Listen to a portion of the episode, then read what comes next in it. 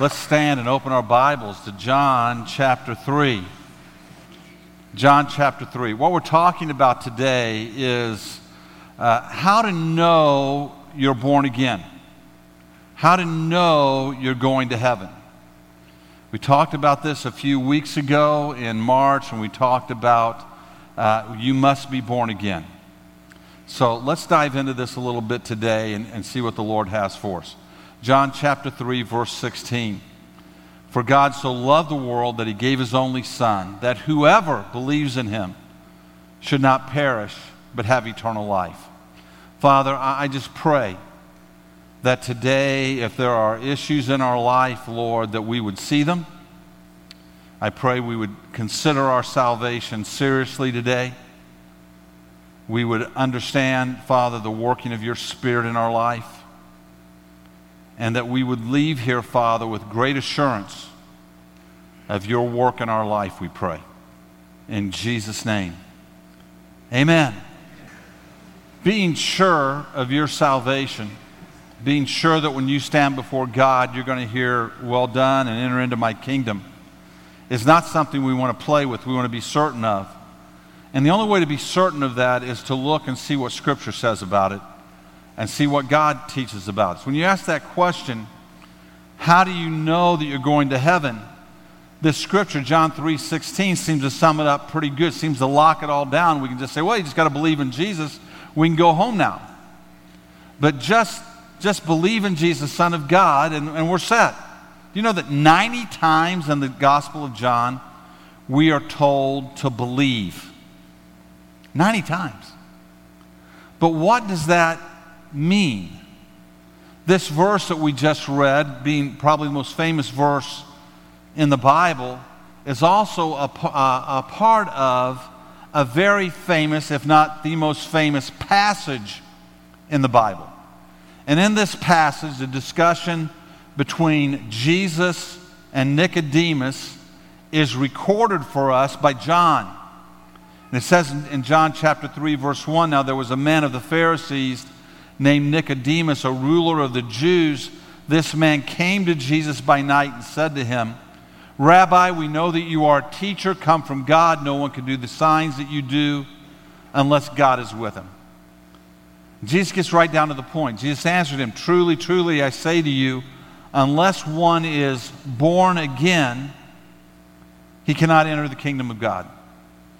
Nicodemus said to him, How can a man be born when he's old? Can he enter a second time into his mother's womb and, to be, and be born?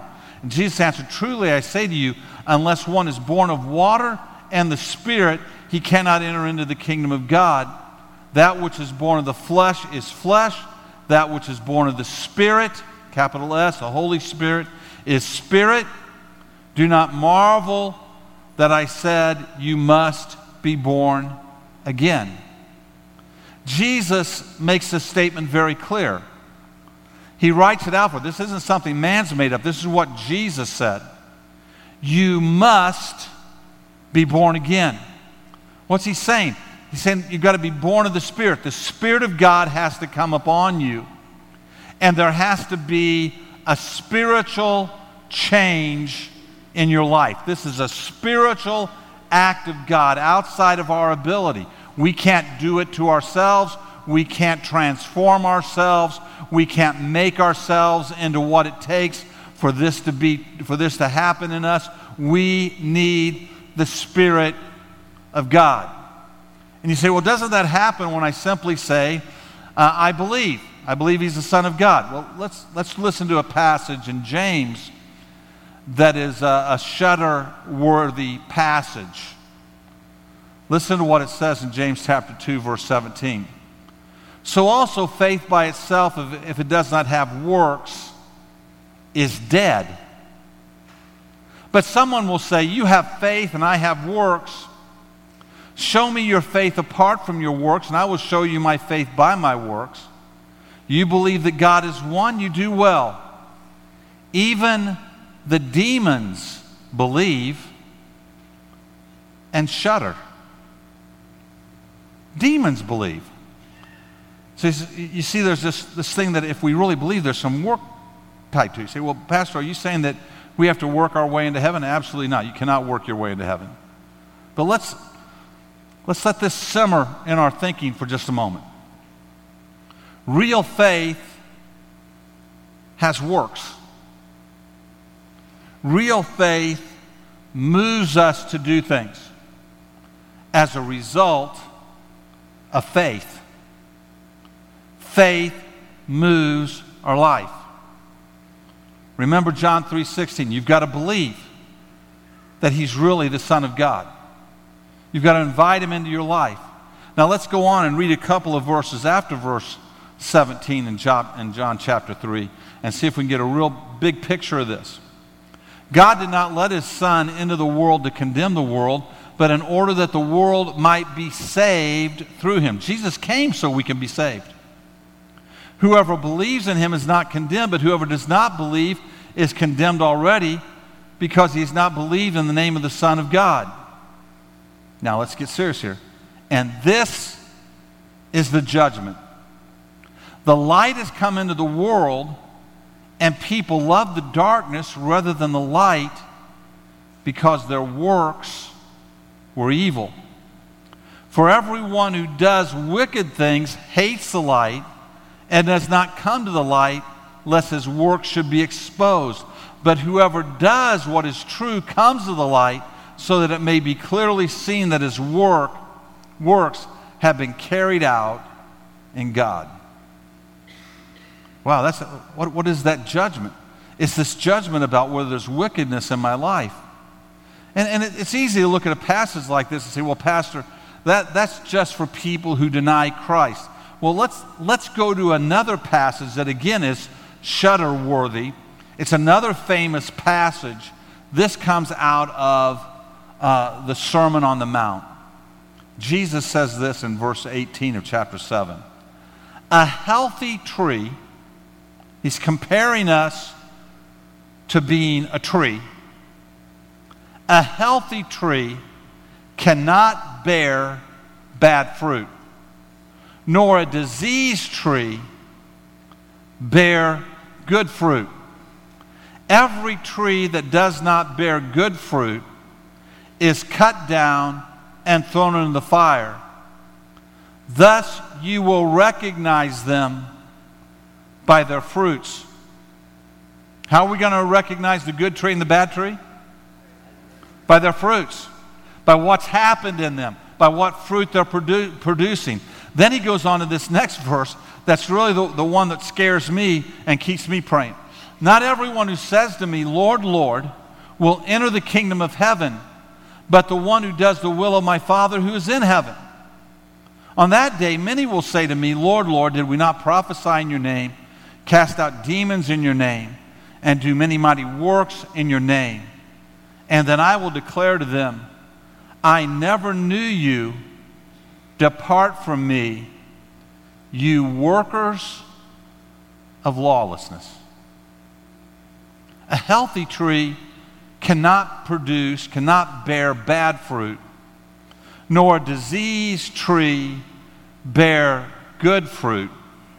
You'll recognize them by their fruit. Okay, we can, we can see this as uh, people who deny Christ until we get to verse 21. And in verse 21, these are people who are going to stand before God. And what have they done? They've prophesied in Jesus' name. They've cast out demons in Jesus' name. They've done mighty works in Jesus' name. These are all people who say they believe in Jesus. But Jesus will tell them, Depart from me. Why? Because there's no fruit in their life and they are still workers of lawlessness. This is one of those things I've got to look deeply in my heart and ask myself Am I continuing in lawlessness? What is a worker of lawlessness? They have continued to break the moral law of God. The real believer has been born again. His faith will result in a change of action. Are you still working lawlessness? Uh, do I need to describe that? Let, let me describe a couple of very public views of that. Very public views of that are people who claim to be Christians, claim to be Christians, and yet they still celebrate infanticide in America today. They're workers of lawlessness. This is the person who claims to be a Christian, says they're doing mighty works in Christian's name, in Christ's name, but they still continue to support sexual immorality at every level. It's a worker of lawlessness. We can see that in very big public and we can see that in political things, but how does that play down into our life? It's when we excuse our own sin away, when we excuse our own lawlessness away, and we say it's okay what I'm doing because I'm a believer and God understands. And I continue in lawlessness. Are you still working in lawlessness? Well, what is that? In Galatians chapter 5, it says this But if you are led by the Spirit, you're not under the law. Now, the works of the flesh are evident sexual immorality, impurity, sensuality, idolatry, sorcery, enmity, strife, jealousy, fits of rage. Listen, rivalries, dissensions, divisions, envy, drunkenness, orgies, and things like these. This isn't a complete list. He puts things on here that we would look and say, "Oh, orgies. Well, I'm not. I don't. I don't do." But what about envy? Puts things on here like drunkenness, and we go, "Oh, I don't do that anymore." Well, okay. What about rivalries? What about fits of anger? He says things like this. He says, "I warn you, as I warned you before, that those who do such things will not inherit the kingdom of God. Can say I'm born again. I can say I believe. I can, I can put all that stuff on myself. I, oh, I believe in the Lord, and I, I cast out demons, and I, you know, I prophesy, and I do all kinds of great stuff. But am I still working lawlessness? Let's look at how we can know that we are born again. This is another part of the Sermon on the Mount. This is the very beginning, the Beatitudes. And this is the portion I really want you to see and capture with me today. He says, in Jesus, this was Jesus, he opened his mouth and he taught them, saying, Blessed are the poor in spirit, for theirs is the kingdom of heaven. Blessed are those who mourn, for they shall be comforted. Blessed are the meek, for they shall inherit the earth. Blessed are those who hunger and thirst for righteousness, and they will be satisfied. And we could go on. When a person is born again, he doesn't simply say, okay, uh, Jesus is the Son of God. I get it. I understand who he was. Uh, I believe that he was the Son of God. I believe that. I should go to church and do some stuff. Uh, uh you know, that's the end of it. No. When the Spirit of God, when we're born again, the Spirit of God reveals us to us seeing Jesus as the Son of God is a self image shattering event. In that moment, I stop comparing myself to everybody else and I see myself standing before a holy, perfect Jesus, and I realize I am completely absolutely, totally destitute of all personal, moral ability and strength. Jesus says it this way He says, Blessed are the poor in spirit. You don't walk away from that moment feeling good about yourself. You walk away from that born again experience feeling thankful to Jesus for his grace that He gives to you even though you don't deserve it.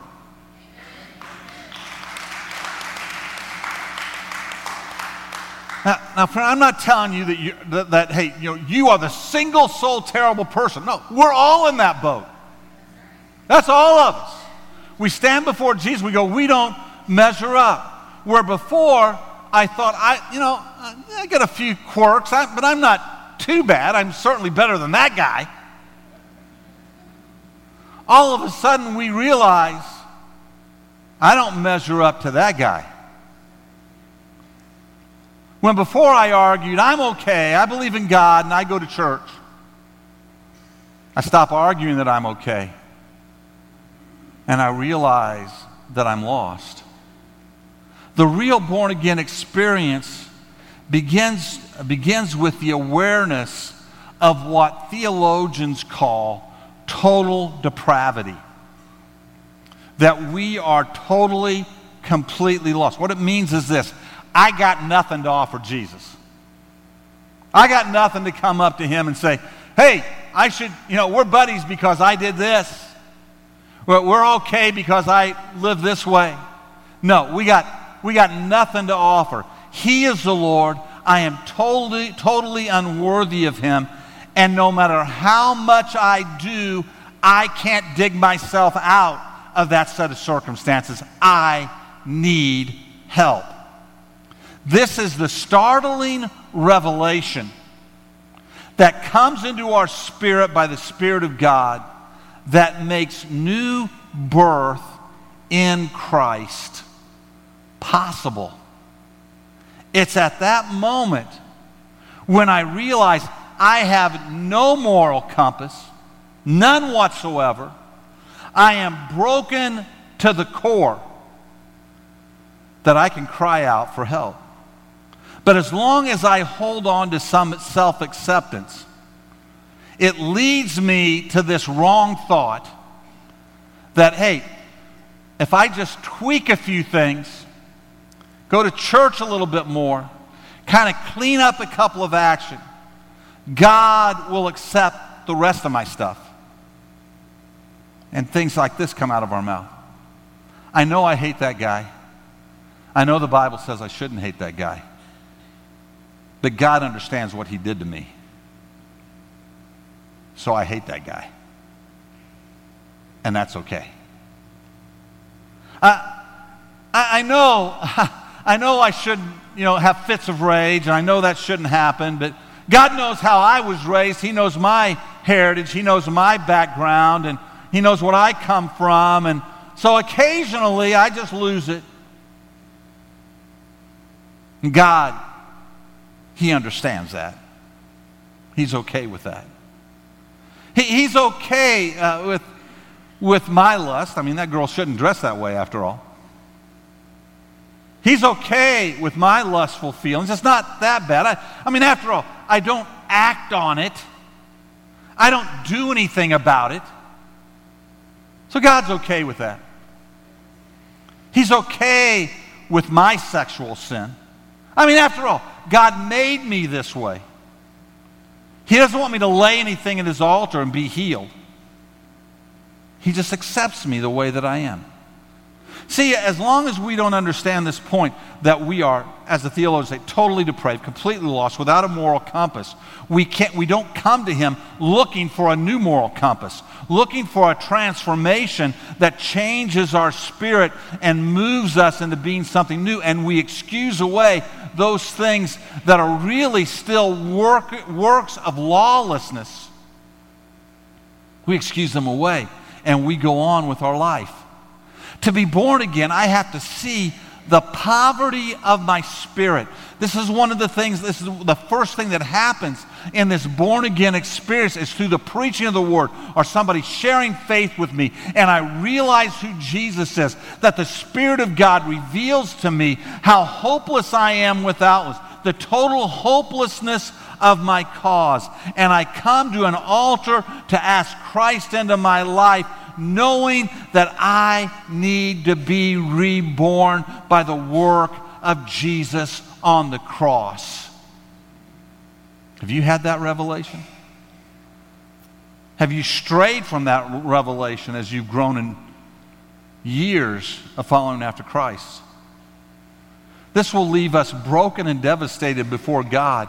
And here's the natural response the natural response is mourning. This is a key illustration for you to really examine, for us to really examine our life by, and to see have I really been born again? Because, see, when we're born again, there's no sense of pride in our past sin. There's no sense of joy in our past sin. There's no sense of, there's no desire to brag about our past. Yeah, when I was, before I was saved, I was a real ladies' man. Now, that's not how you feel. When you begin to mourn, you begin to think about the people you hurt in your past. You begin to think about the people you wounded in your past. You begin to think about the places where you fell short of God's glory in your past. And even in your heart, you don't think of that proudly. You don't say, I, I used to be a, you know, a real drinker. I, was, I, I, I partied hard. No, you look at that and you go, man, if I would have been different back then, I could have helped some of my friends. If I'd have been different back then, I wouldn't have hurt some of the people I hurt. If I'd have only known back then what I was, I was in darkness. And the feeling that the mourner gets is the feeling not of pride in his sin, but of sorrow in his sin. My wife and I talk about this all the time. I, I never understand a person uh, who, who looks at me and says, I have no regrets in life. I've got so many of them, I can't count them all. Jesus has this book of things, John says, that we, you know, that if we wrote everything that he did, you couldn't write it all down. It'd fill libraries up. I feel that way about the things in my life where I've blown it. Not proud of those things. Mourn those things. Wish I'd have been a better witness. Sorrowful over people I hurt, things that I didn't said. Because when we come into the brightness of who Christ is and the poverty of our spirit, and He begins to show us the way that we should live, it's not pride in our past that can, we begin to mourn those things and wish we'd lived a different life. He mourns his past, he doesn't brag on it. If you find some pride in those past sin uh, or even your present sinful attitudes, excusing them away. I want to challenge you to ask yourself today are you really born again? Have you really had this experience with Christ where your spirit has been transformed? If you hold on to something the Bible calls sin, this is a clear sign that we've missed truly being born again. We understand who Jesus is. We understand that he's the Son of God. You may even say it and teach a Sunday school class, but has your spirit really been transformed? And when it is, one of the things, I'm telling you, here's one of the things that you're going to recognize. You're going to begin to mourn, be embarrassed, and sorrowful. Now, I, I always worry about the person who gives their testimony of their past sin almost bragging Look, you know, and then, they kind of wrap it up. Well, look what Jesus saved me from. Instead of, wow, I was in the cesspool of this life. I'm embarrassed, sorrowful to even have to tell you about it, but in case some of you are in that cesspool too, I want you to know there is a rescuer. There is one who reaches down into those cesspools and pulls us out, puts us on a solid rock, cleans us up, makes us whole, gives us a new start, puts a new heart in us, and we can be something we never could have been on our own because of Him.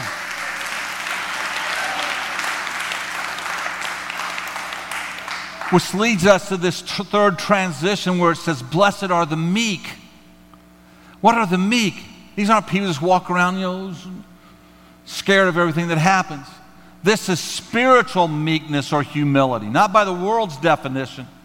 Spiritual meekness is, aware, is an awareness, listen, of my total dependence upon God. I need Him for everything. I need him to be a good dad. I need him to be a good man. I need him to tell me how to act in every situation. I need him when I'm tired. I need him when things are going my way. I need him when things aren't going my way. I need him totally. This makes us a people who recognize our total, the, the, the, total dependence of God, total in all areas of life. I need Him to know how to act. I need Him for salvation. I need Him for sustenance. I need Him for holiness. One of the key things that happens is that I become merciful and patient with others because I become aware of how much mercy and patience I need. That's why judgment, harshness, punishment of others' failures begins to fall off of us. And we want to be hands up, not hands pushing down. Recognition of our need for God and humility before God that makes me obedient is the key of the spiritual awareness of the born, uh, of the born again. I need God for everything. I need Jesus for everything. Which leads us to our fourth standard. A born again spirit hungers and thirsts to do the right thing. Hungers and thirsts for it. I, I can, you know, I like that because I can relate to that. I can relate to hunger. Can't you? I can relate to thirst and what it does. And Jesus, he says, let me, let me tell you, this is what it's like. This, when you're really in the right place, this is what's going to happen in your life. You're going to hunger and thirst to do the right thing. The, doing the right thing doesn't make you saved. No, you start doing the right thing because you are born again, because you recognize your poverty of spirit, because you mourn over being that broken person, because you recognize your dependence upon God, and because you recognize that, you start desiring to know more to do the right thing. This person's attachments to the places of this world grows weaker to fit in with this world, to be cool in the eyes of this world, to be a part of this world. That attachment goes, grows weaker, and their desire to do what is right before God grows more powerful in them each day. This, this is what drives the person to know the Word of God. Like we talked last week, to start reading the Word of God. They're not reading it just to gain knowledge they're reading it to become righteous, to know what to do in different sets of circumstances, to help cleanse. The, the Word washes us like water, cleanses us from the old stuff that held on to us. It's why we want to be in small groups, why we want to be a, a part of Bible studies, why we want to be in services like this, so that we can learn the right path. May the Spirit of God speak to each of us about this in our lives. Where are we hungry for Him? When I was a young Christian, I still had desire to fit in and be considered cool by my friends who didn't know Jesus, and it affected my life in negative ways. That had to die. That had to get washed away. That had to be cleansed. When I was a young Christian, I still saw people through judgmental eyes. That had to be washed away. That had to be cleansed. God had to, I had to let God deal with that. When I was a young Christian, I didn't, know, I didn't always hunger and thirst to do the right thing. There were still a lot of things in there that I, they, they weren't quite right.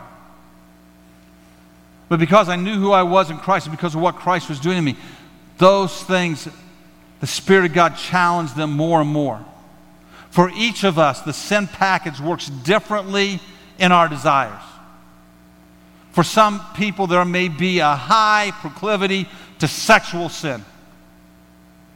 For somebody else, sexual sin may not be the thing, but power and money may be the thing.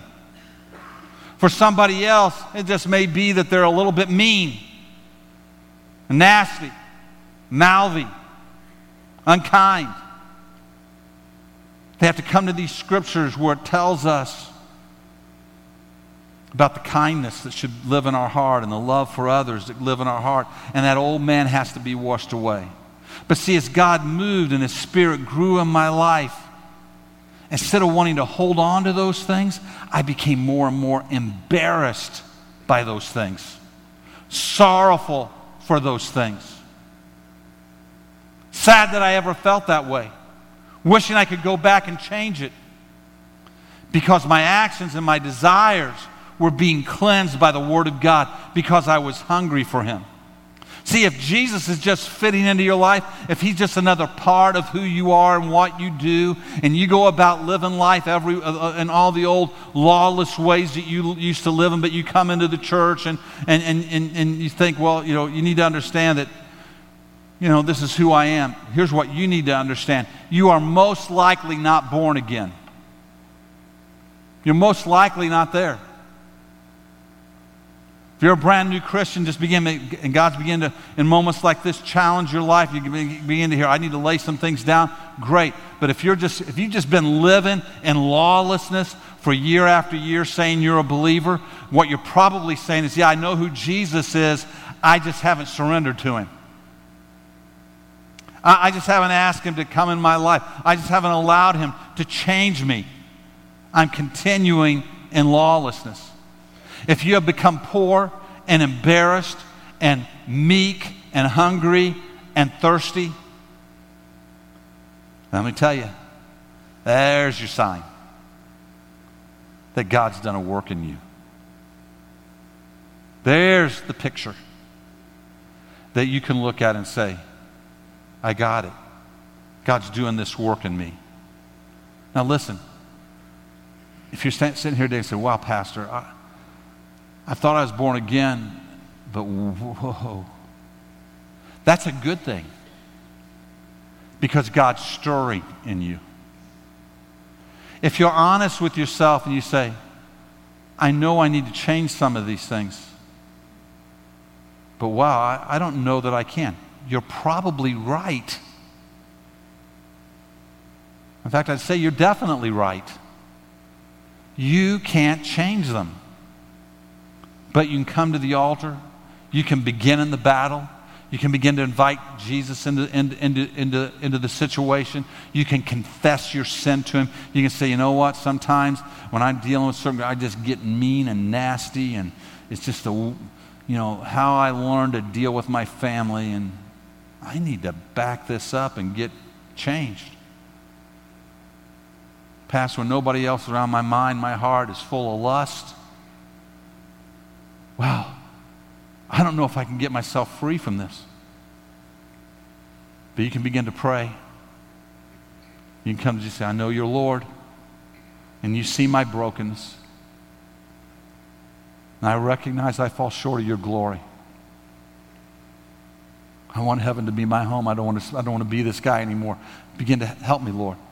And I'm going to tell you, sometimes in an instant, sometimes through a struggle of submitting to God again and again and crying out to Him and asking for help. God will set you free because He loves you. Listen, Jesus came to seek and save the lost. That's us. He came looking for you to help you, to change you, for you to be born again. But this born again thing isn't just I sign up on the card, I get recognized by somebody, I come to the altar. No, it's a spiritual experience of recognizing who Jesus is by the power of the Spirit of God revealing that to me and me crying out to Him.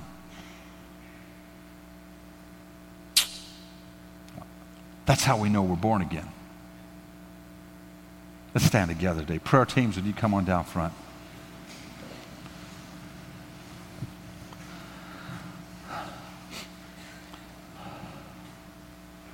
Father, I stand with this congregation. You know how much I love them.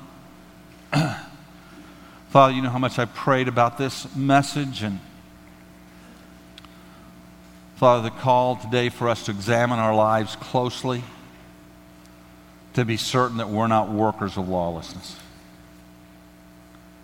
Father, I know that today we, we should leave this place with a certain amount of sorrow about who we are and who we have been. But Father, not carrying the sorrow,